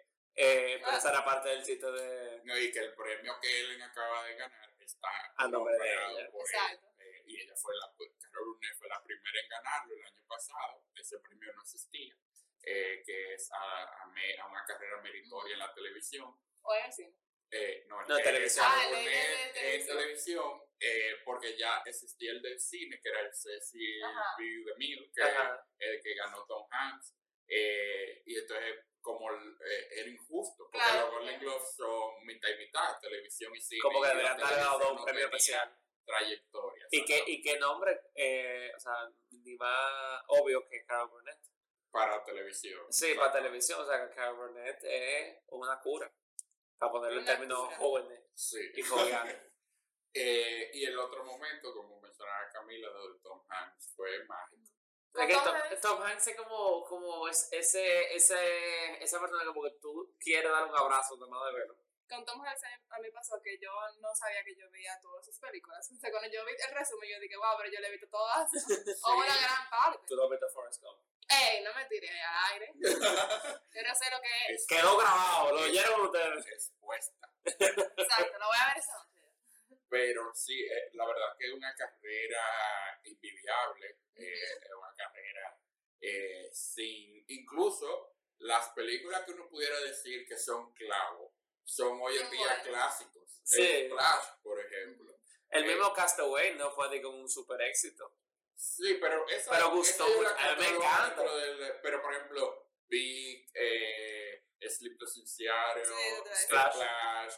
Eh, You Got Mail, que son películas tal vez cómicas de, de, eh, de menor fuerza, uh-huh. uno diría, bueno, con el tiempo a lo mejor eh, desaparece, pero al contrario, se han convertido en clásicos eh, Clásico de, de culto. Cine, de culto y, y, y, y que la gente sigue viendo y disfrutando. Claro. Tom Hanks es mi actor favorito eh, por mucho, o sea... Yo no, no tengo otro actor, sin embargo, actrices tengo varios. Pero Tom Hanks, para mí, que le entregaran anoche ese premio. Eh, no lloré, pero me emocionó. Me Te emocionó, conmovió. Me conmovió y él estaba muy conmovido y muy agradecido. Eh, y el comentario que hizo de su familia, de uh-huh. que un hombre es realmente bendecido cuando tiene una familia como la de él eh, sentada delante, fue... Fue muy lindo. Fue muy lindo el, el discurso. Fue no, y también el, eh, la carrera y trayectoria de, de Tom Hanks, tanto como, como actor, como celebridad, como todo, es como una carrera como, como que la que todo el mundo quisiera tener. Porque él ha ganado todo el premio del mundo, se lleva bien con todo el mundo. Se lleva bien con todo el mundo, nunca ha tenido un escándalo. Si, si, si alguien dice, ay, Tom Hanks me cae mal, esa persona ha borrado de la existencia. Yo creo esa que verdad no, no existe. Desaparece no, automáticamente. No, nadie, nadie conoce a una gente así porque que la van desapareciendo chinga chinga. El gobierno americano se encarga de eso. eh, o sea, Tom Hanks es un, es un regalo. Sí. Una buena persona y un buen actor. Exacto, eso es lo más. Eso es la combinación. Exacto, es una buena persona y un, y un excelentísimo actor. Mira cómo habló de la ética, de llegar temprano, ah, sí. de, de trabajar realmente. De eso me llamó mucho la atención porque muchas personas también le aplaudieron cuando él dijo lo de. Que un actor cuando llega temprano no es un beneficio para los productores, es un beneficio para él mismo, porque sí. se está preparando para lo que viene, para la escena que viene y para el momento que tiene que hacerlo, porque cuando un actor está grabando, hay muchas cosas mezcladas, o sea, está todo el equipo de producción y está el, el equipo del actor solo, y el actor solo tiene que hacer que todo lo de la producción quede igual de bien que su actuación. Sí. O sea, hay mucha presión mez, mezclada, que si tú solamente con llegar una hora temprano, tú lo logras que todo el mundo haga bien su trabajo. Y lleguen los premios. feliz. De ellos están felices. Eh, y hablando un poco de discursos, eh, el discurso de Michelle Williams, señores. Sí, yo no lo vi eso. Eh, lo, sí, que, lo que pasa sí. es que en mi caja no hay cable. Entonces, no, no. O sea, que millennial, o eso, sea. No, eso sonó como profesora, mire. Es que, es el caso, no, en mi casa no hay internet. No, pero literalmente, yo no veo, yo, la televisión que veo, como al igual es la televisión que es nominada en los premios de Golden Globes y, y Emmy, son todos streaming. Streaming, claro. Entonces yo, el papel, el, eso es tecnología prehistórica para mí, digo, una cajita de cable. Bueno, pues Michelle Williams aprovechó su discurso para hablar de la importancia que tiene la participación de la mujer. Eh, ah, sí. Y, y so, ella empezó diciendo la importancia que tiene eh, el que las mujeres puedan decidir y cómo ella puede decidir con quién estar, cómo estar, cuándo tener sus hijos. Eh, y lo llevó a, al punto de, entonces, eh, el voto y, uh-huh. y la importancia de que las mujeres voten y que el mundo de la política ha sido dominado históricamente por hombres y se parece mucho a los hombres, eh, cuando de verdad la mujer es el cuerpo votante uh-huh. mayor sí. y puede hacer que se parezca más a, a ellas y que refleje más eh, lo que ellas son. También recuerdo que Michelle Williams fue la que ganó por Fossil Verdon, sí. donde ella fue el papel de Gwen Verdon, y también Gwen Verdon fue básicamente behind the Fossil. O sea, Bob Fosse hacía todo el trabajo, tenía todo, todos los frames y todo la, el reconocimiento, pero realmente quien hizo todo el trabajo fue Gwen. Entonces, sí, que eh, eh, es lo, lo, lo más interesante de esa uh-huh. miniserie, de que eh, saca a Gwen Verdon un poco de, del anonimato sí. en esas cosas, porque Gwen Verdon era una estrella claro, por su propio sí. mérito, y de hecho cuando conoce a Fosse, ya ella, ella era un hombre reconocido, pero mucha gente desconocía que ella había, pues, metido su mano uh-huh. dentro del trabajo de Fosse y todas las cosas que Fosse había hecho. Y toda la producción. Incluso a mí, cuando yo vi la serie de Fosse Verdon, que se la recomiendo a todo amante del teatro musical, o amante en sí del cine, de todo lo que era Bob Fosse, realmente a mí hasta me dio un poco de vergüenza que yo no conocía tanto de Gwen, como yo conocía tanto de Fosse. O sea, Fosse yo me sabía de arriba, para abajo, de abajo, para atrás. Pero de Gwen, que yo no conocía tanto, y Gwen fue quien básicamente creó esa imagen. La mano que mecía la cuna. Exacto. Eh, otro discurso, eh, tal vez no tan profundo, pero sí muy cómico, Olivia Colman, eh, ganadora por The Crown. Duh, que, o sea, eso era obvio. Eso era un given. O sea, exacto. O sea, The Crown para mí es de la mejor, probablemente la mejor serie que ha tirado Netflix. Y... Y Olivia Colman era como que de, justo la gana por The Saber en los Oscars, la mandaron a hacer de otra reina. Sí. Y ya ella dijo que, que ok, eh, eh, ¿cuáles son los premios que van a ganar? Ella eh, fue muy espontánea, no tenía nada preparado, estaba realmente sorprendida. Sí, eh, y me pareció un momento como muy, muy sweet dentro de... Sí, porque de la... ella, eh, yo creo que el atractivo de ella como persona es que ella es muy... Eh, aterrizada, tenía los pies en la tierra. Eh, yo la vi en entrev- y la vi en entrevista con eh, que es mi talk show favorito, que es el Graham Norton Show. Que, ¿tú ves eso? Claro, The Graham Norton Show es chulísimo. ¡Qué raro! Para mí el formato de entrevista mejor hecho en televisión de, o sea, de talk shows, porque él coge a todo el mundo, lo sienta en un solo sitio sí. y están teniendo una conversación. Él simplemente va de uno a uno hablando de diferentes temas. Y él saca también de los invitados cosas sí, que otros no. Exacto. Él es porque es un poquito más, eh, no tan formal. Sí. No es Tonight Show, no es Jimmy Kimmel. Por eso eh, la gente está más cómoda. Exacto. Entonces, él, volviendo al tema, eh, yo no, ¿qué otro discurso ustedes vieron que llamó la atención? O sí, el de Stellan Skarsgård. Ese, ese, yo dije, coach, qué bueno ganó. Ese es un papá dándole clase a los hijos, que así es que se trabaja. Y como él dijo, que eh, un amigo le había dicho como que él no era memorable, eh, que él había trabajado ah. mucho, que tenía una carrera extensa, pero que no, no era como reconocible. Y él dice que es porque él no tiene cejas.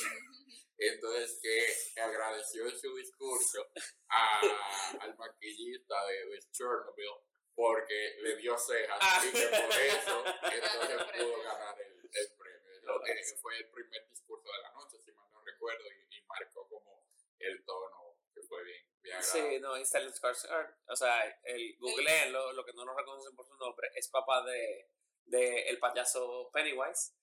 Eh, ah, sí, no son, él tiene son como, dos, como doscientos hijos y como seis son actores. Oh, wow. Ese no es el de Mamma Mía. Ajá, el de Mamma Mía. Para los lo que son un poquito más comerciales, Mamma Mía. El que hace de, de Bill, creo que se llama. Sí, creo que sí. Bill. Y en Chernobyl, él hace como del militar que está encargado de la limpieza de la bomba nuclear. Bueno, de que no, la bomba nuclear. De la planta nuclear. Que él hizo un excelente trabajo. Cam- Camila on Stage, ¿no? Es experta en historia. ¡Ay, sí! Y bueno, hablemos un poco de ganadores, de sorpresas, de... Eh, para empezar, gustos, para, acabar, para acabar con una nota buena, y vamos a empezar con esto. Yo... Cuando estaba viendo los ganadores y yo veo que, de que Brad Pitt ganó Best Supporting Actor, yo dije, ¿en qué maldito universo? O sea, yo no sé. Hater? hater no. Camila, no puede ser que tú estés nominado contra John, contra Anthony Hopkins, Anthony Hopkins haciendo del de, de, de Papa Benedicto dieciséis, uh-huh. eh, eh, Al Pacino. Al Pacino como Jimmy Hoffa y Joe Pesci. Lo de Irishman, una, creo probablemente de, de las películas, una de las películas mejor criticadas en el dos mil diecinueve, y tú me vas a saltar que va a ganar Brad Pitt con uno de los personajes más superficiales, que es literalmente Brad Pitt en una película.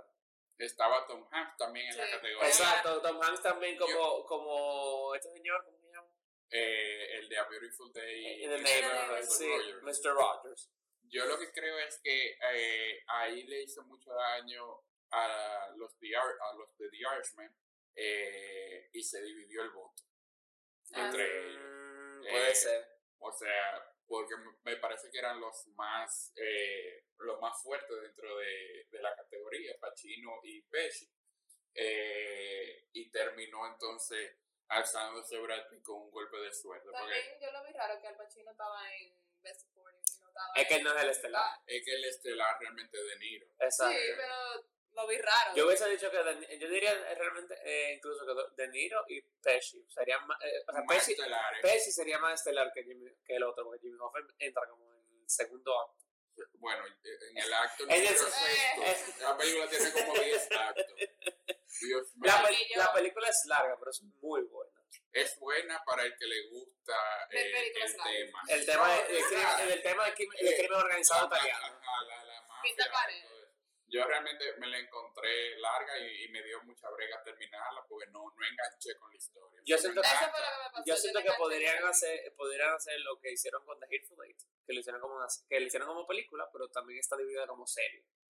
Es que no, yo no creo que sea el problema la división, porque yo la pude haber visto por partes perfectamente. Era que simplemente lo que estaba viendo no me estaba enganchando, no me, no me estaba llamando la atención. Sí reconozco, muy bien actuada, muy bien hecho, muy o sea, bien. La dirección de Martin Scorsese era impecable, pero la historia era como si, sí, whatever, lo que te pasa, no me importa. Eh, Exacto, yo me pasa lo mismo, yo no enganché, realmente por mitad yo me rendí, yo estaba diciendo porque yo estoy viendo esto. Como que era muy buena película, pero ya después de las dos horas yo dije, no, ya. Eso es lo que pasa, si la dividen como serie, la gente no diría lo mismo.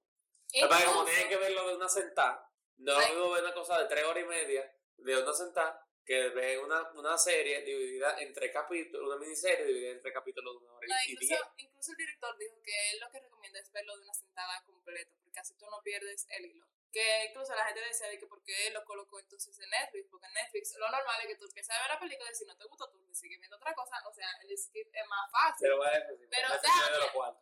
No, lo que dijo es que él quería eh, expandirlo lo mayor posible y que Netflix era la plataforma correcta, claro, porque todo el mundo... Bueno, no todo el mundo, pero una gran muy mayoría de las personas sí. que ven películas lo que ven en Netflix. Eso es la respuesta política para decir, me dieron los cuartos. Eso fue cuando le dieron los cuartos, vieja. O sea, el, el director va donde están los, los dineros.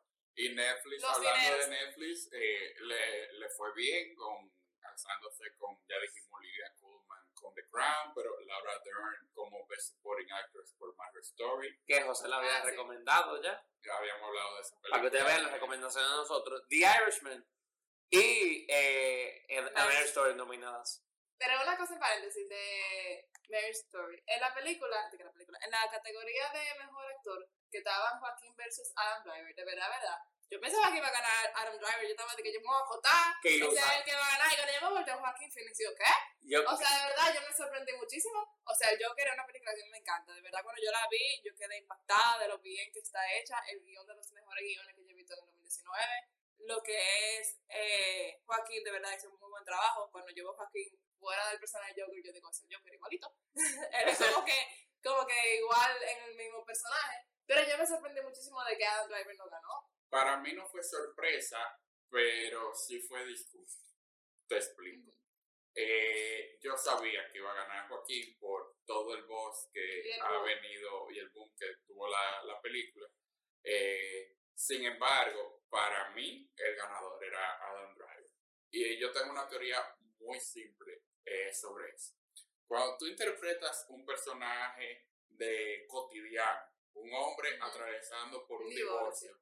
y lo haces real y sentido, que la gente logra eh, realmente eh, identificarse contigo, tiene más valor para mí que hacer un personaje excéntrico eh, y, sí, es lo que tú quieres decir. Y, y, y, y flamboyante hasta cierto punto, o sea, eh, porque entiendo que exagerar es más fácil que hacerlo, que, es, que, que hacerlo crudo y, y minimalista y, y real.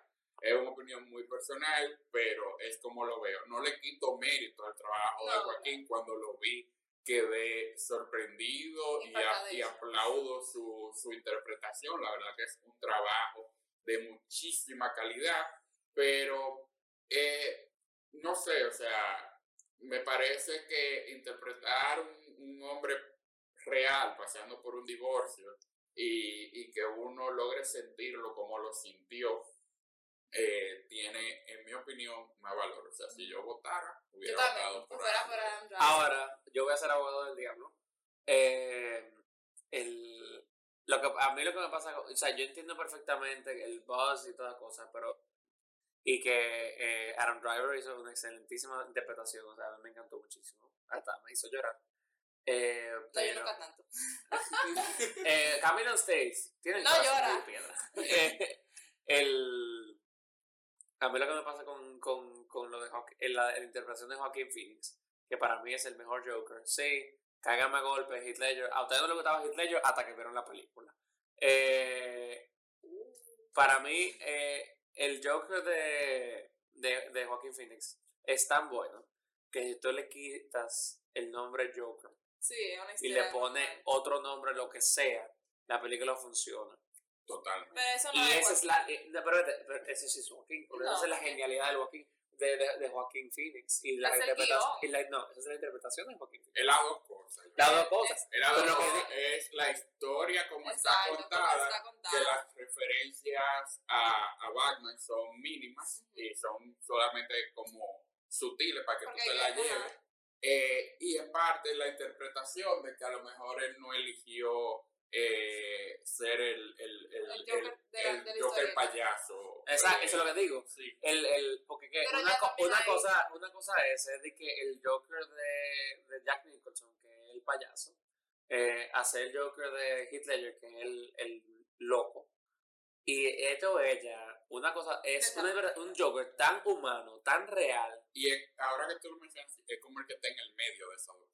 Es, es como, el, es como el, el, el Goldilocks Zone, o sea, el, el punto perfecto del Joker. Para mí, esa es la interpre- mejor interpretación hasta ahora del ser. Pero volvemos, no solamente fue Joaquín, eso es la, la toma de la de decisión del director, el director que hizo que fue eso puede, Eso mental. Se puede argumentar incluso también con Marriage Story. El director sí. hizo el guión y hizo el actor. O sea, claro, es un conglomerado de las tres cosas. Es un claro. conjunto, que eso es lo que estaba diciendo Tom Hanks, que si tú, que volvemos otra vez, que es todo el mundo que tiene que trabajar junto para que tú hagas un buen producto. Pero también vamos a considerar esto.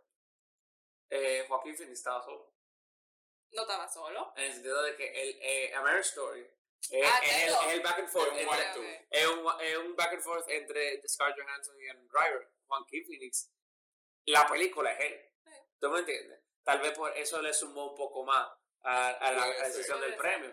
Al final, para mí, los dos se lo merecen. Todo lo que estaban nominando se lo merecen. Tal vez un poco lo que le pasó también a Taron Egerton por Rocketman, mm-hmm. eh, que él tiene el peso de la película eh, sobre sus hombros. Rocketman es del solo. Y la verdad que para mí no fue una sorpresa, pero no sabía lo que iba a pasar en esa categoría. Y yo me, lo, yo me alegro mucho por él, porque él es muy bueno.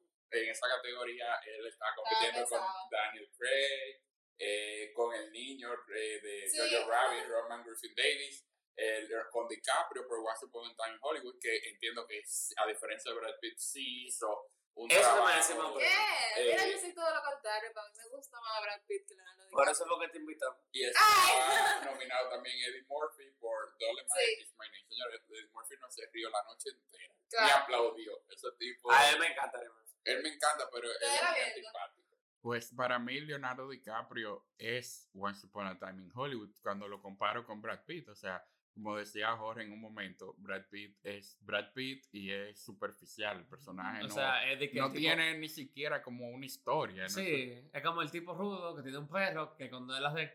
El perro hace lo, eh, le hace caso. Pero Leonardo como que pa- está pasando por una crisis existencial. Sí. Eh... Es una versión de él mismo, pero realmente eh, trabajado. O sea, no, yo no sentí, por ejemplo, yo sentía que estaba viendo a Brad Pitt, pero yo no sentía que estaba viendo a Leonardo DiCaprio. Yo sentía que estaba viendo una versión de, de Leonardo DiCaprio. Exacto. Eh, así que me sorprende, sí, que, que haya habido ese, ese cambio y que haya sido Brad Pitt y no Leonardo DiCaprio el ganador, aunque mm. estaban en categorías diferentes. A mí, Brad Pitt me gustó más su interpretación que la de Leonardo DiCaprio.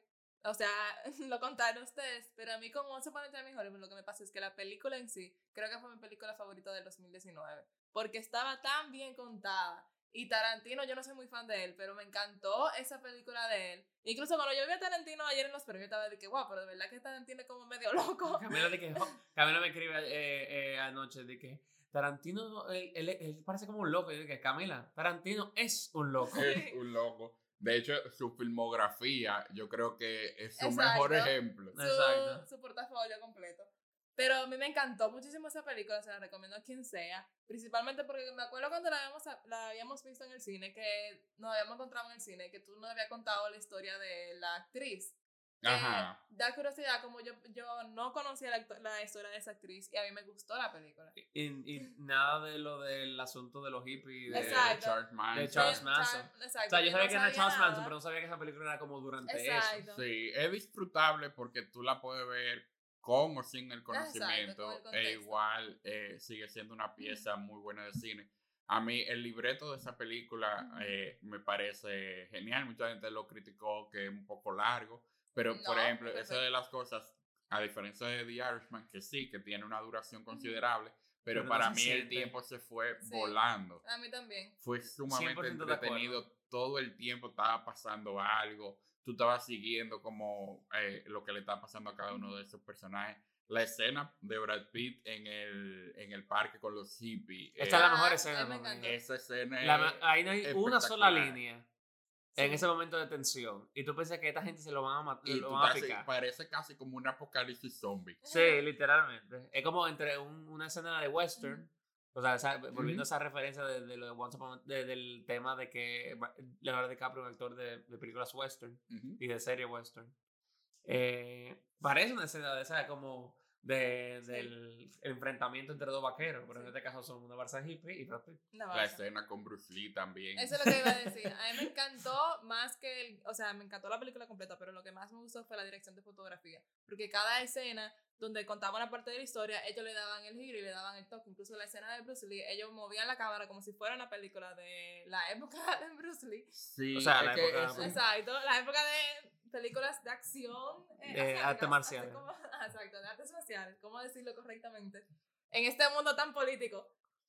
Pero me encantó la dirección de fotografía. También en la parte de la escena de Leonardo DiCaprio, donde él está haciendo una escena de la película que es western. El movim- eso solamente el era monólogo. One shot. Ajá, el monólogo era one shot completo. Y la dirección de cámara fue genial. A mí me encantó esa película. Y la, y la interpretación también. Sí. Es que, como el nombre lo dice, es un homenaje realmente mm-hmm. al a Hollywood de, de esa época. Mm-hmm. No, y al Hollywood en general, a, sí. a, a, a lo que está sucediendo en sí, el porque momento. Hay algo que tomar en consideración. El western era la película de Marvel mm. de ahora. Eh, o sea, sí. Esa era el, es, tú querías dinero, entonces un western. Y, y sí, es un elenco muy sólido, es un guión muy sólido. Tarantino eh, con vasta experiencia, y yo creo que por eso logra eso que tú dices, porque Tarantino es fan del cine. Entonces, eh, a la hora de, de hacer este homenaje, e incluso eh, cuando están recreando cosas de, de otras películas, se siente real. Eh, y en gran parte, obviamente, por el trabajo de, de Tarantino. Eh, vamos a ver qué pasará en los Oscars con esta película, que en este caso ganó mejor comedia musical. Y en los Oscars tendrá que enfrentarse a ocho o nueve competidores. A diecinueve diecisiete. Y, y a la ganadora de la que fue la gran sorpresa de la noche, eh, sí. mil novecientos diecisiete de Sam Mendes, que se alzó con mejor dirección y mejor película. Eh, para mí, de la nada. O sea, sí. yo estaba eh, en el limbo con esa película. Ah, pasó igual. Eh, como no ha salido, no la hemos visto. Un mundo tercermundista que no tenía conocimiento de nada de... de esta película, realmente cuando lo vi durante los premios me dio curiosidad, entonces como después vi que no siquiera ha llegado al país, tengo que esperar que llegue, la podré ver, la me va a pasar lo mismo que cuando llegó eh, la película esta. Wow, qué específica. Espérate, espérate. La película no, esta. Cuando llegó la película esta. Sí, la que ganó el Oscar el dos mil dieciocho, que aquí llegó fue, ya habían pasado los Oscar y todo. Qué extraño, porque ah, las ganadoras no, de los Oscars han estado llegando. No, aquí el Caribbean Cinema se encarga de hacerlo de sí. rumbo a los premios. Sí, y ya, ya cuando los Oscars llegan, todas esas han estrenado. Pero bueno, eh, otro, otro caso muy interesante. Eh, Awkwafina, primera Ay, actriz sí. asiática en ganar mejor actriz. No por nada, pero eso da vergüenza. A esta altura de juego dos mil veinte, señor. Coño, es que en el, en el ochenta y cinco debió salir uno, aunque sea. Eh, me dio mucha risa su Por eso, eso lo vuelvo y repito lo mismo. O sea, eh, el, lo importante que es la representación. Y, ¿tú me entiendes? Eh, René Zellweger con Judy. Ah, sí. Eso, eso era obligado. Eso lo, lo el que vio Judy sabe muy bien. Los premios fueron bastante gratificantes. Eh, y en el caso de René, eh, aunque se decía que la diosa Cynthia Erivo podía eh, arrancarle el premio. Nuestra compañera de teatro, amiguísima sí. de nosotros, no, Cynthia Erivo, ganadora del Tony por The Color ah, Purple. Sí. Ella, ella me pidió un abrazo a mí, déjame decir. Cuando yo, cuando yo la fui a ver, que le dije que había ido desde Santo Domingo porque me llamaba mucho la atención ver su trabajo, ella me dijo, ¿te puedo dar un abrazo? O sea, ay, esa diosa lindo. Y yo... Fuiste bendecido. Fu- fui bendecido en Color Purple. Yo o sea, como cuando, pate, cuando te cae el agua del trago de Patty. Exactamente, es un bautizo. Es un bautizo. Y para pasar un poquito al mundo de la televisión, donde tal vez eh, no hubo muchas sorpresas en la parte de comedia, donde eh, Phoebe Waller-Bridge ganó como mejor actriz cómica por Fleabag, y Fleabag ganó mejor serie de comedia. Eh... Ya se veía venir por los eh, recién pasados Emmy. Sin embargo, en la parte de mejor actor, que ganó Remy Youssef por Remy, eso fue, yo creo que, una de las grandes sorpresas. A mí me sorprendió, yo como que, ¿quién es Remy? Pero va a haber, va a haber que verla. Va a haber que, igual en la parte de drama, que Succession ganó mejor drama. Es que es H B O, imagínate. Y creo que ganó uno de los actores también. Eh, Totalmente de la nada. Yo de esa sí había como escuchado, pero no, no había. Es eh, que Succession, eh, tengo entendido que como que una cuestión, cuestión como de herencia y de qué sé yo qué, en, eh, en una familia de como de que tienen como mucho dinero. En sentido general, eh, me pareció una, una, eh, una entrega diferente. Eh, con un poco de todo, a diferencia de años donde tal vez una película como que se hace de todos los premios. Sí, a mí o, nunca me gusta eso. O una bueno. serie. En este caso como que hubo algo para todo el mundo. Sí, todo el mundo se repartió los premios. Era muy competitivo, era un año con miniseries como Chernobyl, como Fosse Verdon, eh, con series como The Marvelous missus Maisel, que la hemos hablado aquí, que Esa es maravillosa. Eh, la misma Fleabag eh, que, que resultó muy bien ganadora. A mí me gustó que estaba nominada por Politician, aunque no ganó nada, pero a mí me gustó muchísimo esa serie, como que fue un guilty pleasure. Sí, pero ¿sabes qué pasa? Yo me he dado cuenta, antes yo no t- consideraba a Amazon como un contender en todo lo de las, los programas, pero cada vez más me está cayendo la boca. ¿Cómo Julio? Sí, eh, de hecho estaba chequeando eh, lo que viene en, en Prime Video y de verdad que está muy interesante. Hay una serie con Al Pacino, se llama Hunters, mm. eh, que es un, un, un, un hombre que decide juntar un equipo de cazadores de neonazis. Eh, ok, yo voy a ver eso. No por, no por Al Pacino solamente, sino por el tema. Sí, se ve el thriller y, se, y es pero como un tono, Prime. Viene a Prime. Y es un tono así como medio cómico, oscuro, o sea que... Medio, yo, medio Jojo Rabbit. En Prime sí. Hay una serie que a mí me gusta mucho, que se llama Mother Love. Que de capítulos de amor, o sea, había una sección en el New York Times que andaba igualito en Modern Love y que la gente escribía su historia de amor, que no es el amor normal de, de mamá y papá, bla, bla, bla, sino como que el amor se puede encontrar de varias formas, no solamente en una pareja, eh, en una pareja. Una eh, pareja. Que el amor no solo se encuentra en una pareja, sino que puede ser tú, tú mismo, amor a tus hijos, amor a tu familia, como que hay muchos tipos de amor. A mí me extrañó no verla nominada, no sé, hay series... Pero creo que hay series que se estrenaron después que, que cayeron. No sé, eh, habría que ver si todavía no era elegible. Uh-huh. Porque esa fue, esa fue muy buena serie. Uh-huh. Y tiene trabajos actorales fenomenales. Sí. O sea, uh-huh. El trabajo, el, el episodio de Anne Hathaway es una joya en sí misma. Uh-huh. Hablando de cosas que nos sorprendieron que no estaban nominadas, por ejemplo, eh, hay una de Amazon Prime, se llama The Boys. Que es de una... Eh, como... Sin, sin nuestro...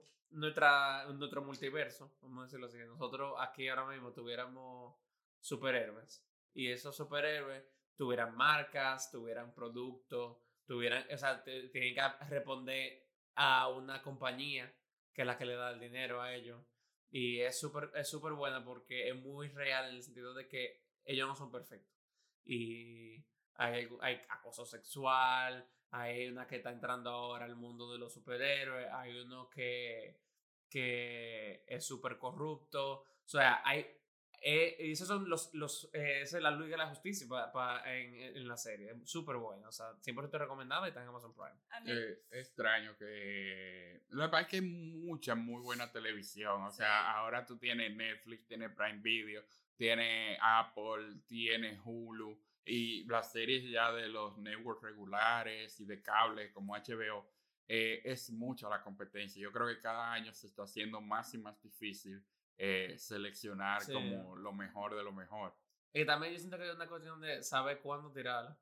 Porque sí, el, el, el vale por mucho. Ejemplo, eh, ¿cómo te digo? Eh, por ejemplo, una de las, peli- de, las series, eh, de mis series favoritas de este año, que fue Chernobyl, cuando ganó. Incluso en la serie hay una frase que el científico que está viendo qué es lo que está pasando y cómo pueden limpiar realmente el espacio, él dice, ¿cuál es el costo de las vidas? Porque en una parte ellos se dan cuenta que los robots no pueden, o sea, cuando se acercan al nivel de, de tóxico que hay en el lugar, los robots se dañaban, incluso mandaron eh, los robots que iban a la luna, no, o sea, de forma tecnológica no lo podían hacer. Ellos lo que hicieron fue que Ah, eran con personas, humanos, que tenían chips que no más duraban noventa segundos. Si tú durabas más de noventa segundos, tú sabes que tu vida no va a durar más de cuatro meses. Entonces ellos llegaban a un punto que tú decías, ¿qué hago? O sea, arriesgo toda mi gente que tengo aquí para yo poder salvar a personas dentro de cien años, o no hago nada. Entonces él se cuestiona eso, ¿cuál es el costo de las vidas? Entonces cuando el actor gana el premio, él dice esa misma frase y él dice que eso es muy importante incluso ahora. Ahora estamos en un mundo político donde hay mucha, o sea, hay una posible tercera guerra mundial que se está sonando muchísimo la noticia. Ojalá no sea así. Ojalá no sea así. Las aguas se no. están moviendo Exacto. Y él, muy fuertemente. Él dice lo mismo, ¿cuál es el costo de, de, tu, de tu matar tanta gente? O sea, la cantidad de personas que murió en, durante el ataque de Chernobyl, el ataque, durante el accidente medio humano, medio tecnológico, medio, una parte tuvo que ver con el gobierno. La serie es bastante interesante por eso, porque te abre los ojos como, eso fue un, un accidente, pero, pero ¿quién tuvo la culpa? O sea, lo, tu, lo tuvo los científicos, lo tuvo el gobierno, ¿quién tuvo? O sea, realmente nadie tuvo la culpa, y como dice una frase, que cuando nadie tiene la culpa, la culpa lo tienen todos. Sí. Hashtag two popes. Exacto. Como decían en la película. Entonces, la, realmente la serie no solamente te muestra cinematográficamente que está muy bien grabada, o sea, está muy bien hecha. El maquillaje de esa serie es impecable. impecable. O sea, cuando yo veo a esa gente quemada, yo, yo, o sea, sí. yo siempre relajo cuando yo veo una, peli, una serie o una película así que me impacta mucho emocionalmente. Yo digo, yo tengo que ver como que Disney Channel ahora, porque tengo como que borrar eso de mi imagen.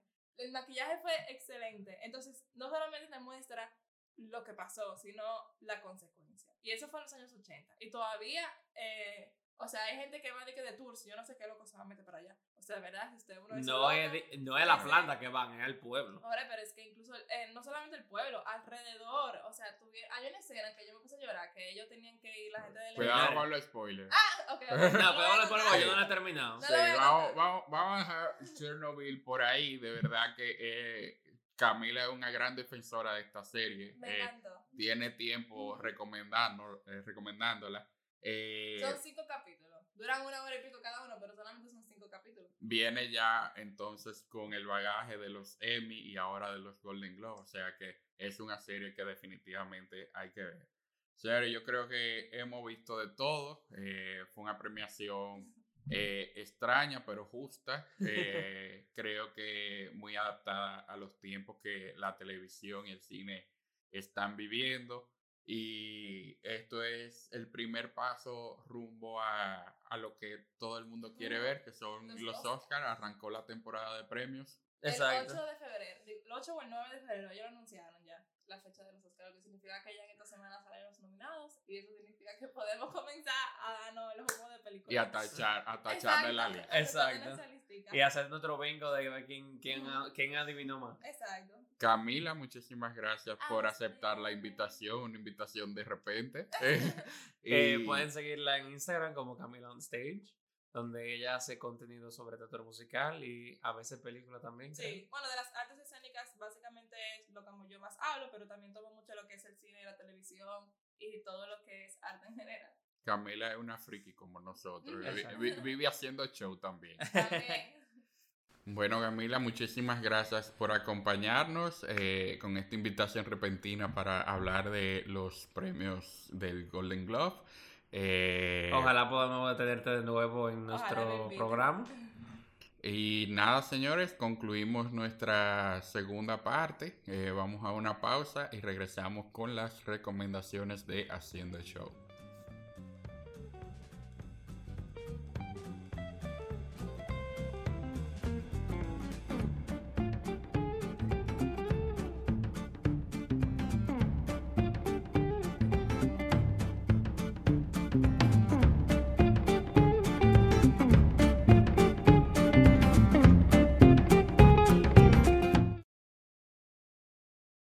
Y nada, estamos de vuelta en nuestra tercera y última parte del, del programa, donde le vamos a dar nuestras recomendaciones. Eh, José, si tú quieres empieza.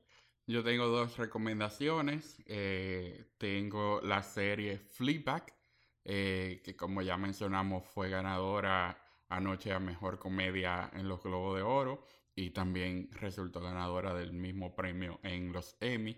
Eh, Es una serie que está en Prime Video, es cortica, son apenas eh, seis episodios cada temporada, son solo dos temporadas.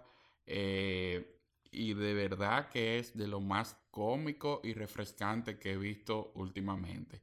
Es la historia de una chica eh, soltera en Londres, eh, con problemas económicos, familiares, de amigos, todo. Eh, y cómo ella... vive su vida. Uh-huh. Eh, la serie tiene interpretaciones magistrales. La te- primera temporada eh, tiene a Olivia Colman como invitada eh, especial. Y la segunda temporada eh, tiene a Andrew Scott, que es eh, genial también. Eh, la serie está disponible en Amazon. Eh, ha sido el gran descubrimiento de muchos para este año. Y, y las recomiendo totalmente. O sea, si se quieren reír eh, y, senti- y los solteros sentirse identificados con, con, lo, con, el, con la montaña rusa que, que se pasa eh, en el mundo de la soltería, esa serie es perfecta. Y es muy honesta también. Eh, y mi segunda recomendación, una película... Tiene ya varias semanas en cartelera. No sé cuánto más vaya a durar, pero también ya debe estar disponible eh, en algún streaming. y es la película The Good Liar, dirigida por Bill Condon, de, eh, de Dreamgirls, de Dreamgirls, director de Dreamgirls, y protagonizada por Sir Ian McKellen y Dame Helen Mirren. Dos estrellas asasasas, dos toletes de actores. Eh, es una película eh, de suspenso. No me das cuenta que no la vi. No te la voy a contar, pero lo que decíamos también al inicio del programa, es interesante ver historias de personas de la tercera edad eh, que se salgan de, de lo común. Uh-huh. Eh, es una película de estafa, donde uno de los personajes está tratando de estafar al otro. Eh, y tú te pasas la película entera preguntándote, okay, ¿cuál de los dos? ¿Qué va a pasar? No, ¿qué es lo que va a pasar? Ah, porque ¿sabe cuál es? Ese sabe cuál es. Sí, ah, desde okay. muy temprano se sabe cuál es. Pero tú lo que quieres saber es cómo, se, cómo va a terminar todo esto. Y la película realmente eh, delivers. Tiene también a nuestro amigo Jim Carter, mister Carson. Ah, mister Carson. mister Carson. De eh, Downton Abbey. En un papel eh, importante. Y tiene a Russell Tovey eh, de la serie Looking también eh, en un papel bastante significativo. Un elenco pequeño, pero, pero conciso. Así más sabrosa la cosa. Sí, sí, sí, sí. Eh, la película se pasa rapidísimo. Eh, sumamente interesante. Y vuelvo y digo, es una película que no ha tenido mucho ruido, sin embargo, tiene ya casi un mes en cartelera. Sí. Eh, aquí en nuestro país. Es que lamentablemente han, hay cosas que suenan un poquito más. Sí, o sea, hay muchas pero, veces también que los trenes no le convienen. Sí, pero el boca a boca yo creo que, que le ha construido un, una, un fanbase a esta película que ha hecho que se mantenga todo este tiempo. Totalmente recomendadas. Fleabag en Prime Video y The Good Liar en el cine o donde la puedan conseguir. Entonces, de mi parte, yo les tengo eh, tres recomendaciones, si no me equivoco. Sí, son tres, exacto. Una de ellas eh, la empecé a ver ayer y me ha gustado mucho lo que propone, que es una colaboración entre B B C One y Netflix, eh, que es el, el Drácula de Bram Stoker. José me está mirando yo con cara también, de miedo, está sí, aterrado ya. Sí, sí, sí. Yo vi el tráiler de eso y yo dije, oh Dios mío, no, no puedo. Una ver. de las cosas que me llama más la atención es que a mí me gusta mucho que cuando toman un material famoso, pero los actores no lo son. O sea, los act- estos actores son actores que han trabajado en varios proyectos de televisión, eh, tal vez teatro, y cine. Tú sabes, son británicos, o sea que son thespians. Exacto, los, todos los eh, actores ingleses actúan bien. A excepción de algunos. Pero eh, todos los que han trabajado en teatro tienen su Shakespeare eh, atrás de la oreja. Tienen el Shakespeare atrás de la oreja. Oye, que ellos nacen y, le, y, les, y les dan el, el compendio. Toma, apréndetelo. Toma, eso eh, vaya, Hamlet. Empieza con eso, por favor. El, la, el, obviamente es la historia de Drácula. Es del mismo equipo de la serie Sherlock. No, no, no te sé decir. Sí, yo leí, ah, leí no. eso. Hiciste o sea, tu tarea, yo sí, no. me eh, quemé ahí. Es del mismo equipo de la serie Sherlock, lo que la hace bastante interesante porque esa serie no tenía desperdicio, esa serie era no, espectacular. Y, y lo que me gusta mucho es que sí, tocan la, la leyenda de Drácula y eso, pero le agregan historias más, o sea, una, una, como una continuación de la historia. Y es buscándole el sentido a todo, como que, ah, sí, a los vampiros no les gusta la cruz, no les gusta la luz del sol, pero ¿por qué? Okay. Porque, o sea, ¿qué es lo que conecta todo esas, esas, superstici- esas ideas de cómo vencer a un, a un vampiro? ¿Y por qué es eso? O sea, ¿por qué, func- por qué que eso funciona así? Suena interesante, pero tú sabes. Tú sabes, yo sé que tú no lo vas a ver. No, it's not gonna happen. El elenco muy bueno. Eh, la, está protagonizada por, por Claes Bang, Dolly Wells, John Hefferman y Mo- Morfydd Clark, todos son actores eh, más o menos desconocidos. Yo no lo conocía ninguno no, de ellos. Yo. Espero que esto sea un gran impulso para sus carreras porque realmente son muy buenos actores. Eh, se le nota el, el teatro detrás de la oreja porque el, el, tanto Drácula como el que hace de, de, de Jonathan Harker, que es el que visita a Drácula, eh, se, le, se le ve como ese, ese, ese histrionismo y ese... Ese teatro... Ese flair. Exacto. Eh, y mi última recomendación es eh, The Witcher, o El Sanjuanero, o El Brujas, eh, basada en, la, en las, las historias de Andrzej Sapkowski, Eh, la historia el, en, la historia cuenta de un Witcher. El Witcher son cazadores de monstruos eh, que sufren, que lo toman desde muy pequeños eh, y los y lo pasan lo entrenan. A, lo entrenan, pero el, el, los entrenan y después lo pasan por una prueba donde sufren mutaciones y solo el treinta por ciento sobrevive. Wow. O sea, como son niños, sufren unas cierta, ciertas mutaciones. Porque tienen como una especie de, de eh, poderes. Es eh, eh, como que se toman... Es eh, como que se tomaron... Un, es eh, como tipo eh, Black Panther, que se okay. toman una, un, un jugo. Y ese jugo hace que sobran mutaciones y no todos sobreviven. Okay. Pero eso, esos, esa prueba as, as, provoca que los ojos de ellos se vuelvan amarillos. Eh, y que la pupila parezcan como de gato. Cosas así. Okay. Eh, tienen eh, sentido aumentado. Cosas... Eh, eh, habilidades, agilidad, cosas, cosas que le benefician a ellos como cazadores de monstruos. Okay. Eh, protagonizada por Henry, eh, Henry Cavill. Eh, Superman. Superman, para el que no se lo, se lo sabe por nombre. Eh, la serie es... Eh, yo estaba muy aprensivo porque pasa mucho que cuando son cosas basadas en videojuegos, no son buenas. No son buenas. Entonces, él...